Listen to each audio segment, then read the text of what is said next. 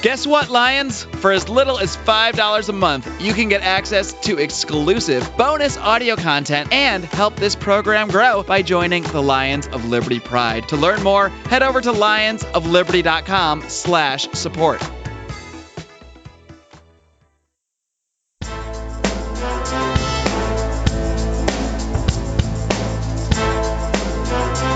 Welcome to Felony Friday, a presentation of the Lions of Liberty podcast.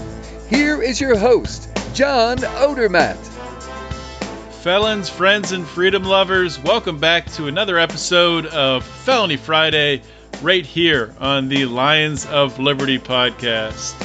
For those of you that might be new to Felony Friday, this is the show where each and every week we focus on exposing injustice in the broken criminal justice system. This is the 77th episode of Felony Friday, so that means you'll be able to find the show notes with links and notes to everything that we're going to talk about on today's show at lionsofliberty.com slash ff77. Now, I got a really interesting interview coming up here with David Borden if you're not familiar with David's work, David is a fascinating guy. He was one of the first people on the internet, really, one of the first people to be building websites on the internet. And on top of that, back in the 90s, when he was doing this, he was building a web presence to fight against the war on drugs back in the 1990s. I know it's hard to believe back when most people, like myself, were just logging on AOL and checking their mail here, hearing hearing you've got mail and using AOL Instant Messenger and going to chat rooms and just uh, just being an idiot, waiting waiting five ten minutes for your for your modem, modem to start up and then just going on there and just wasting your time. David was actually building a web presence, so we're going to talk to him about that, and I'm excited for you guys to hear about that. Before we do that, though, I want to talk about our sponsor for today's show, MartinArmory.com. Now, MartinArmory.com was founded with the simple goal of making buying a gun simple and affordable. Now, instead of carrying thousands of different types of guns, Martin Armory only carries 25 different models. Now, they do carry rifles, handguns, and shotguns, but you're not going to have a, a, wide variety. The 25 best guns, so just the top pickings from each of those categories. Go to Martin Armory right now and check out the selection. I promise you will not be disappointed. The pricing is phenomenal. Now, when you go there, don't forget you pick out your gun, you're going through checkout, you're going to be excited because you're going to be saving money. They have rebates on some of the guns. The prices you're getting are really, really good. Don't forget to put in promo code LIONS at checkout for two reasons. One reason, we want them to know that you came to them because of us. And a second reason, the most important reason, is it gets you free shipping. So go to martinarmory.com, pick out a gun that you want, check out, put in promo code Lions, and get free shipping. And, you know, heck, you can even tell us about it. Come to the Lions Liberty Forum and, uh, and hit us up. Let us know what kind of gun you bought. You can shoot us a message on Twitter at Lions of Liberty. Let us know what, what gun you picked out. We'd love to love to talk some firearms with you. So please go ahead and do that. All right, guys, let's get into today's show. My guest today on Felony Friday is David Borden. David is the founder and executive director of StopTheDrugWar.org. David has played a leading role in pioneering the use of the internet for education and for organizing drug policy reform. This all started after he founded DRCnet back in 1993. Now, David's education and his background, he earned a degree with honors in astrophysical sciences from Princeton University in 1988 and completed a Master of Music in Jazz Composition from New England Conservatory in 1990. It's a little background on StopTheDrugWar.org before we get started with the interview. StopTheDrugWar.org works to end drug prohibition worldwide, and they have a stated mission of ending the drug war in its current form. The organization believes that much of the harm commonly attributed to drugs is really the result of placing drugs in a criminal environment and that the global war has fueled the violence, civil instability, and public health crises that we see today. So, without further ado, David, welcome to Felony Friday. Uh, thanks for having me. Uh, let me just say, since you um, you read some of our history, that um, maybe not not all of your listeners uh, remember back in 1993, using the internet uh, was innovative, especially for activism. So we were able to help get the movement uh, online at that time. Today, of course, everyone uses the internet, and lots more people are writing about drug policy, uh, but we still play a role. Maybe that's a good place to start because I'm 35 years or 34 years old, sorry. And I know back in 1993, I was not using the internet. I probably started using it, I don't know, late late 90s, sometime in there, and still it was very limited. It was that very slow dial-up. We used AOL, and you know, when when the modem's going to dial up. So so back in 1993, when you started, how much of a following did you have? How much traction did did you gain through that? Well, uh, you know, the numbers uh, took took a while to get get to where they are they are now. It was a big deal when we got to four figures, uh, but um, it it it quickly took on a lot of energy. People were ready to talk to each other uh, about this issue, and uh, there was a need for information about the issue. The, the mainstream media wasn't doing a lot to cover uh, the angles that really seemed important. They weren't doing enough, even with the angles uh, that they were covering. Right around that time, and this was, I think, November 1993, uh, the Surgeon General at the time, Joycelyn Elders, uh, made a, a, remark to the effect of um, drug legalization being something that's uh, worth studying. It might uh, reduce crime. Now, she was uh, attacked for it from all over the map the uh, president, President Clinton, didn't uh, really stand up for her, although he didn't fire her right then. So maybe he did stand up for her a little. But I felt okay. This this gets the discussion going. It's time to get active. Uh, but there were, you know, there were groups, not nearly as many as there are now, a small handful by comparison. People working on medical marijuana. there were people who mostly wanted uh, legalization, uh, groups devoted to sentencing reform, uh, groups in the uh, harm reduction side, programs like needle exchange, that sort of thing, organizations dealing with the international issues, the drug war in Latin America.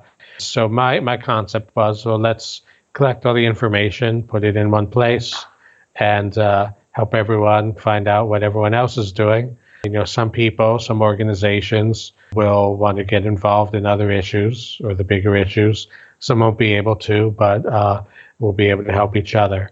Uh, so it, it, was a it was a it was a formative time, and not long after I had started that up, funding became available in the issue through a grants program, uh, indirectly funded by George Soros. So it was a right idea at the right time story.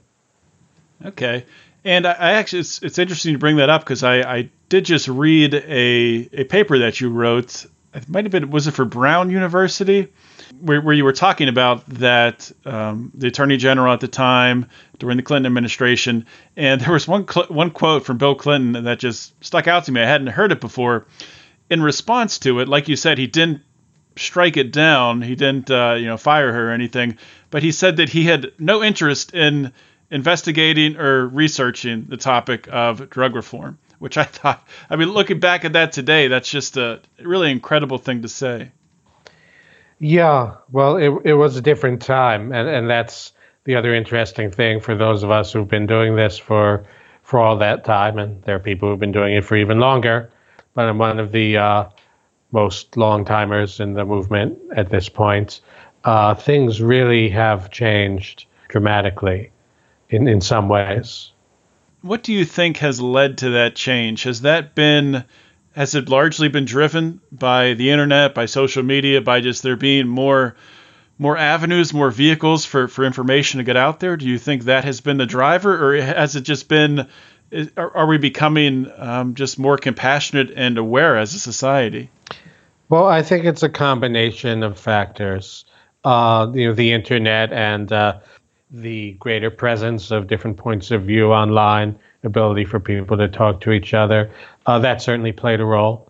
Uh, the um, changing views on marijuana policy. Now we're a big picture organization. We work on marijuana reform, but we work on you know on other parts of the issue too. Uh, but um, public opinion, uh, just mainly as a function of uh, the progress of time and the fact that younger people uh, are more of them are supportive of legalization, uh, have moved that issue to a point where things could get done. Uh, money coming in to fund these ballot initiatives. medical marijuana, the first big one, California in 1997 Prop 215, and now we have legalization passing. Uh, you know, it, it's become possible because of you know because of the shift in public support and because of the money there. There are other parts parts of this to look at in uh, sentencing. Uh, now it's still a very difficult situation uh, politically trying to change sentencing, and we still have an obscene number of people incarcerated uh, many of them for drugs. And if you follow the uh, chain of cause and effect, probably more get traced back in some way to uh, bad drug policies, even if the charges uh, that people are facing aren't uh, aren't uh, drug specific. But politically, things have really shifted. There's a consensus, left and right, that sentences should be shorter we should have less of an emphasis on that. There needs to be criminal justice reform. The Attorney General, Jeff Sessions, is one of the few people on the other side of that. Uh, but he's getting a lot of criticism, including from within his own party. He's going to do a lot of damage, but uh, I doubt he'll be able to really turn things back. We've had, uh, and this is in the last several years, leaders ha- have begun to speak out in Latin America, the uh, you know a number of former presidents, heads of state, uh, formed a group. Um, Latin American Commission on Drug Policy may have been the name. It was superseded by the Global Commission on Drug Policy, but um, you know some of the most prominent people uh, speaking up and talking about the big picture of the issue, putting legalization on the table, not always coming out explicitly for it uh, though they they have clearly done so now. Uh, and then um, then we saw uh, a number of current heads of state raise the legalization question. Uh, Juan Manuel Santos in uh, Colombia. Uh, there were there were a few of them in, in Latin America who did that, and so that really helped to change the dialogue as well.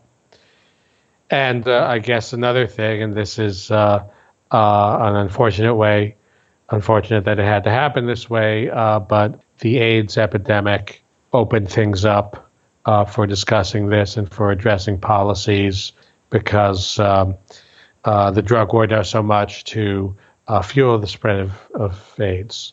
And one way it does that is uh, uh, prohibition leads to more sharing of syringes, which are the way that diseases like AIDS, HIV, like hepatitis C uh, will spread. But then the more you police that, if you're busting people for residue or just for the syringes, people who are targeted, which is primarily the minorities, will uh, uh, they'll possess uh, their injecting equipment for as short a period of time as they can in order to reduce the probability of getting arrested for it, uh, which leads to more sharing. So uh, that's another way that uh, the issue has been pressed forward. Uh, you know, there's a common, I view this as a, a fallacy, or if not a fallacy, then an oversimplification. Sometimes people say, and uh, even some of the more thoughtful people will say, well, by prohib- by banning drugs, we're um, trading, you know, we're trading a uh, public health problem, what we'd have if more people use drugs, for a, a criminal problem, the you know the crime, the the the illicit drug trade, the underground that goes along, you know, that happens when you prohibit drugs, but people keep using them.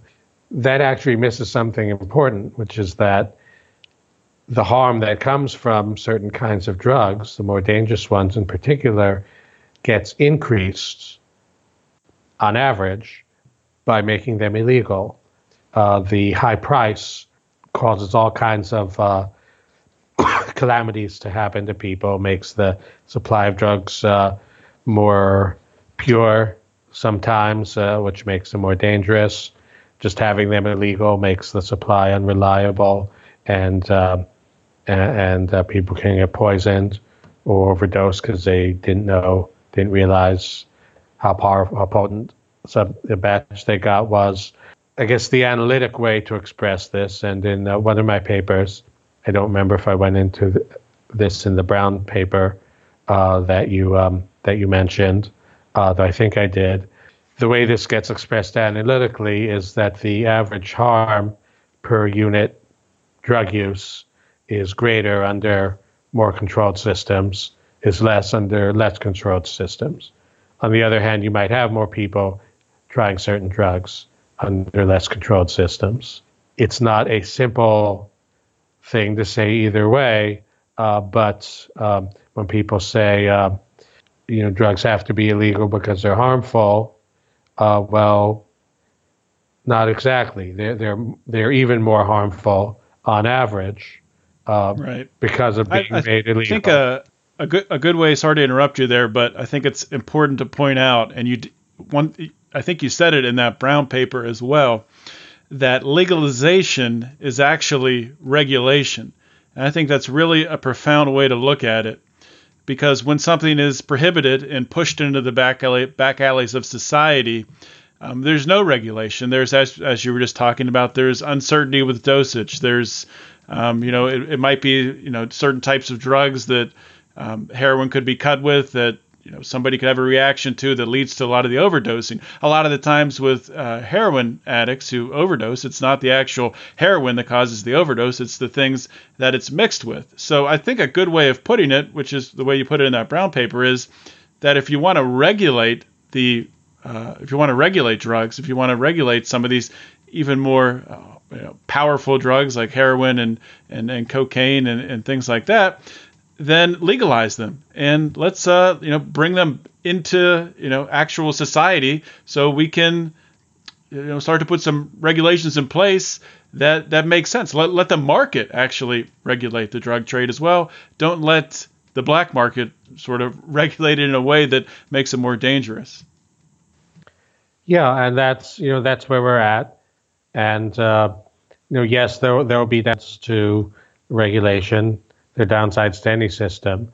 Uh, but uh, the problems that we're creating uh, with the prohibition system are so serious that, uh, in our view, it's just not not justifiable. It's not justifiable to drive people uh, to uh, disease and overdose based on the theory that we're discouraging other people from from using these drugs um, by doing so. That's that's how I feel about it. We're going to take a quick commercial break to hear from the sponsor of today's show. We'll be right back with more from David Borden.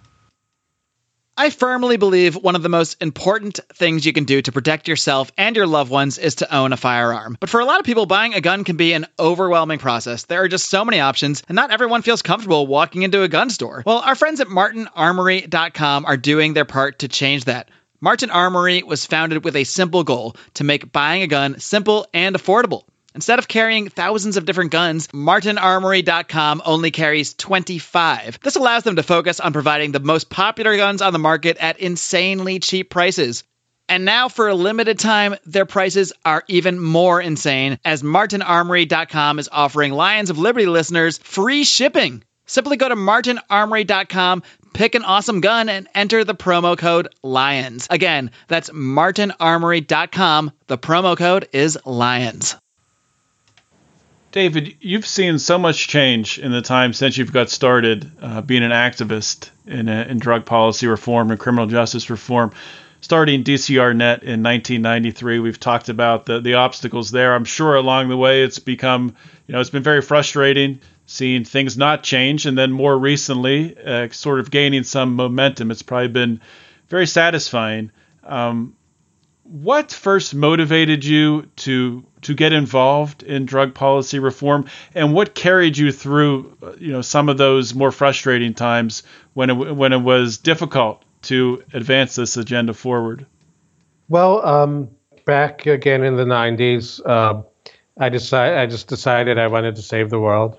Um, I, I, didn't. Ha- I wasn't hit personally with something to do with the drug issue at least so far as I knew. Uh, but uh, the more I read, the more I kept encountering these different aspects of of of drug policy in ways that uh, you basically one disaster after another. Uh, I kept directly caused by bad drug policies. Uh, I just kept encountering as I was uh, learning more about how the world works.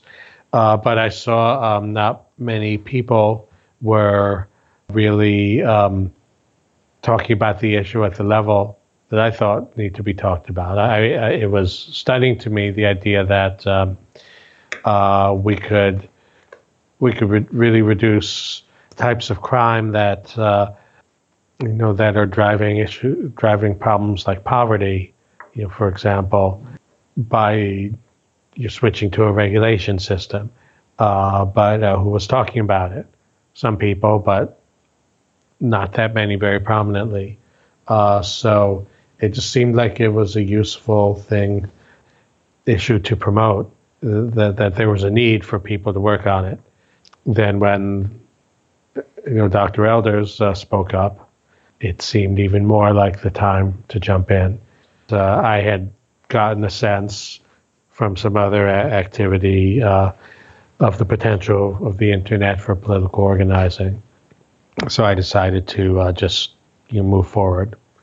Many people in the issue um, experienced something directly personal. You know, either they're a user and don't like being having to hide it, feel persecuted, or, or they did get uh, go through an arrest, conviction, or, or whatever happened, or something worse than that uh, lots of people in the issue uh, have been personally uh, affected. I just learned about it and decided it was important. One of the things that I think is, is really unique about your organization is that it operates globally. It's working to initiate uh, international drug policy reform. And one thing I came across on your website was uh, you're working on organizing a campaign seeking to have the Philippines president um, Rodrigo uh, Duterte, I think I'm saying that right, uh, very tyrannical uh, leader of the Philippines who's basically come out and said that he's willing to kill anybody uh, involved in the drug trade or is using drugs of, of any kind without any sort of uh, a trial whatsoever, just extrajudicial killings. So, what, what type of things can can your organization do here in the United States to affect change in uh, in the Philippines? Well, uh, one thing I've learned working on this is that people in the Philippines are extremely sensitive to what gets said about the country and their president and and the things going on there uh, in international fora. They say they don't care; they're going to do what they want. Uh, they've shown pretty clearly that they, they care about it a lot hasn't yet produced uh, the change that's uh, needed. Uh, so we're, we're, my organization we're actually in an unusual position as a result uh, of some work uh, we did uh, last March and unexpectedly. we organized a, a, what's called a side event. there's an annual major UN drug meeting. These take place in, at the UN in Vienna. the Commission on Narcotic Drugs they have uh, smaller meetings throughout the year, but their their main annual session is every March. We received an accreditation with the UN um, Economic and Social Council, which the drug agencies are a part of, uh, which uh, enabled us under our own name for the first time to uh, apply to hold an event uh, during this session. So there were 80 or 90 side events, so there were quite a few and I decided we'd have something on the extrajudicial killings. Um, and so um, uh, my you know, we reached out through us, through some friends, contacts, and uh, unexpectedly, we wound up with um, the vice president of the Philippines, who's a critic of the killings, uh, recording a, a, a, video speech for us to play because uh, she wasn't able to go to Vienna herself due to other travel coming up. It was hugely exciting, a very powerful uh, presentation she made, and we released it online a couple of days before the event. Time magazine uh, ran it on their website, and uh, it quickly got uh, a great deal of interest in the Philippines. But a few days later, political opponents of the vice president uh, began to use it to attack her politically. And not just the video, but other things which happened the same week. Uh, a member of the Congress um, uh, uh filed an impeachment complaint against the president, mainly over the killings. Um, and the European Parliament passed a resolution of concern about the situation. Uh, so the Speaker of the House of the uh, House of Representatives in the Philippines and Duterte's spokesperson claimed that uh, the video release must have been timed to coincide with the impeachment complaint and maybe the European Parliament resolution, and that it must have all, all been orchestrated by the, the vice president as a uh, destabilization campaign against the government. Uh, and this turned into a campaign to uh, impeach her, which um, uh, may or may not happen. So uh, we inadvertently became part of this, uh, at this point, you'd say negative um, political event uh, in the Philippines over the vice president's uh, criticism of the president's drug policies. so, but that also has had the effect of giving us some ability to access the media in the Philippines since I'm the organizer of this uh, event that the UN event that's famous there. Uh, so, um, you know, we're trying to put good messages out, uh, intelligent discussion of, of the issue of what's going on with the extrajudicial killings. We posted the full footage from our event as a presentation by the chairperson of the Commission on Human Rights of the Philippines uh, people with expertise about the International Criminal Court, and uh, we're we're looking. You know, we we do communications to the media there, uh, trying to get more press on that angle here. Although the issue of the Philippines and the drug war killings has gotten a lot of attention. Uh, there's been less on how the drug war is being used as a tool to go after for the president and others to go after political opposition and to uh, try to centralize more power with themselves.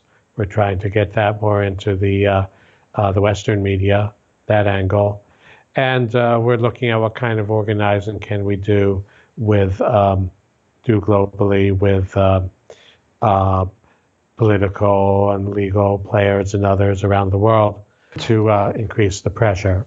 It's it's interesting that it, in a in a country like the Philippines that I mean, I, I, guess I'm saying it from the perspective of the of, of the United States, looking at our system of, of government. Um, you wouldn't think, I mean, you wouldn't see Mike Pence criticizing um, Donald Trump on, on drug policy. Normally, even if they do disagree to the public, they're they're in lockstep. So it is sort of refreshing to see, even though you see you know these extrajudicial killings, you know, very horrifying, really it's nice to see that uh, politicians there in the Philippines, uh, the vice president, are speaking out against it. Yeah. No, it's a different system. Um, Duterte and uh, Vice President Robredo were not a ticket, um, and, and, so they, they were they were elected separately. Uh, but it's uh, it's been brave of her to do that, as the attacks on her uh, demonstrate. But it, it is a tough environment there uh, right now, and so you know there there are still there are some people speaking out.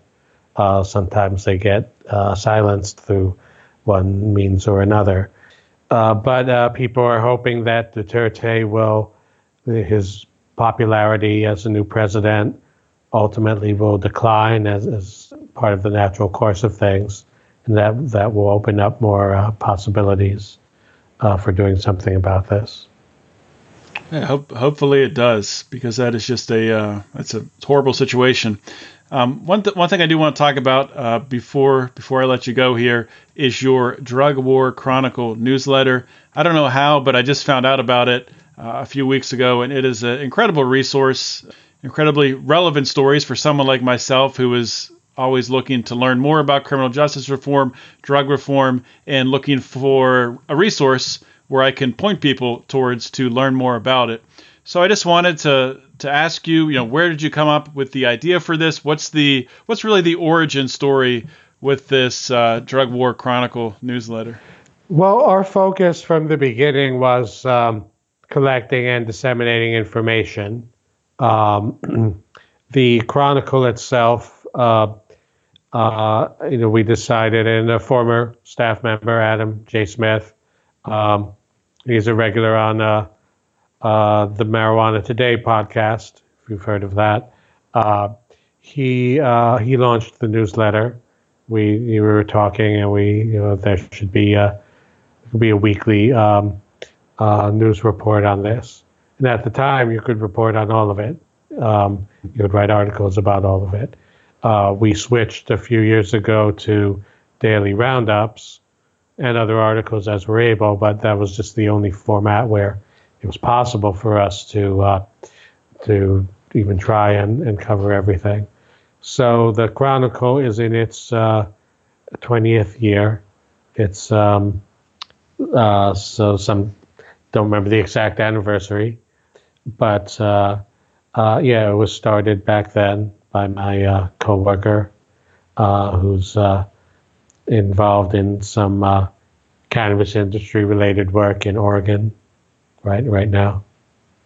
But we've kept it going. Phil Smith, our current writer, has been doing the newsletter since uh, um, May 2000.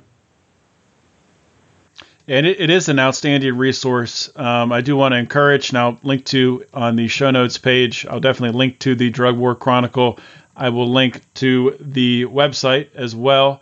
Um, but before I let you go, I do want to ask you to please share with my audience um, how they can how they can help, how they can uh, contribute in some way to stopthedrugwar.org, and if you want to plug or talk about any other projects that you're currently working on. Sure. Well, I'd say uh, first, you know, subs- subscribe to our email list. You'll get the newsletter, occasional other bulletins, and uh, and you read the stories, follow the links.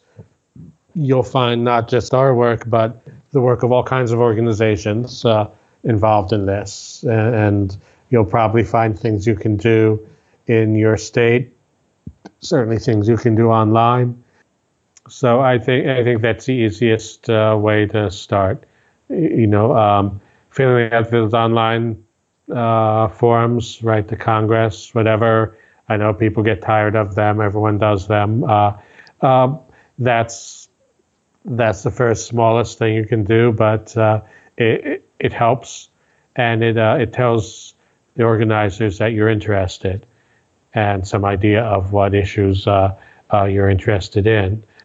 Uh, and uh, you might, good chance you'll get a, a, letter back at some point from a member of Congress or a state legislator, and uh, that could be what ins- inspires you to get um, uh, get get more involved. What can we do about? Is there anything from an activist standpoint that we can do about uh, Attorney General Jeff Sessions? Are there petitions out there that should be signed, or or is it just sort of just to sit back and and just wait till he gets out of, gets out of that role.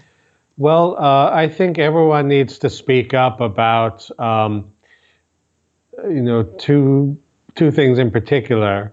Uh, one, how totally wrong he is to uh, push sentencing in a harsher direction again, to uh, you know take away the flexibility that uh, uh, that prosecutors had to charge lower or to reduce, reduce, reduce that.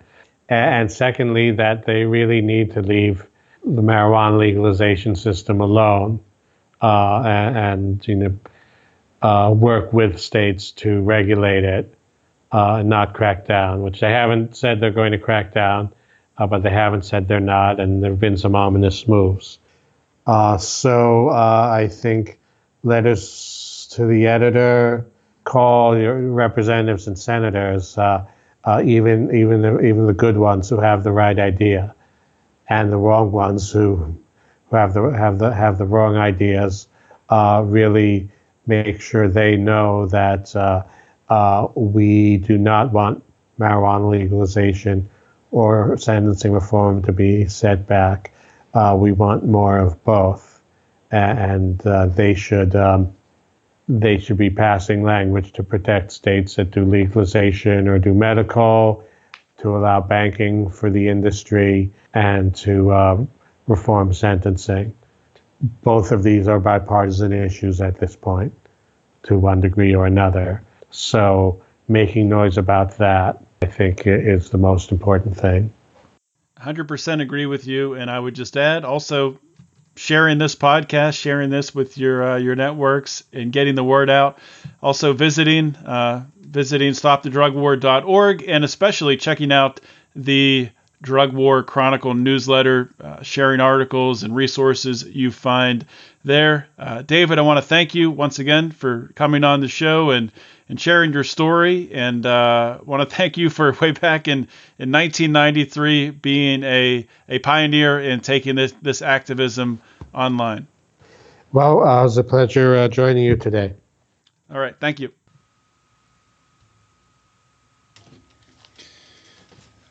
Hope you guys enjoyed this interview with David Borden, a really interesting guy, a fascinating guy. As I said, pretty incredible that back in the 90s, he was trailblazing a way through taking the fight against the war on drugs to the interwebs, and he's still at it today.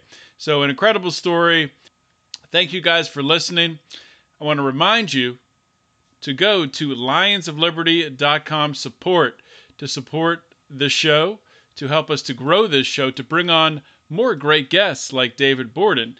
And for just $5 per month, that's our lowest tier, for joining the Lions Pride. You'll get access to all of the exclusive audio content that we produce. This is all the content outside of our normal Monday, Wednesday, and Friday public feed, which of course has on Monday you have Marc Clair with the OG Lions of Liberty podcast, where he just had episode 300 this past Monday with Larry Sharpe and Jason Stapleton you got to check that out if you haven't heard it. It was it was an awesome episode. And on Wednesday, Brian McWilliams, who has just been killing it with Electric Liberty Land, you better be listening to that show every single Wednesday. And Friday, of course, this show.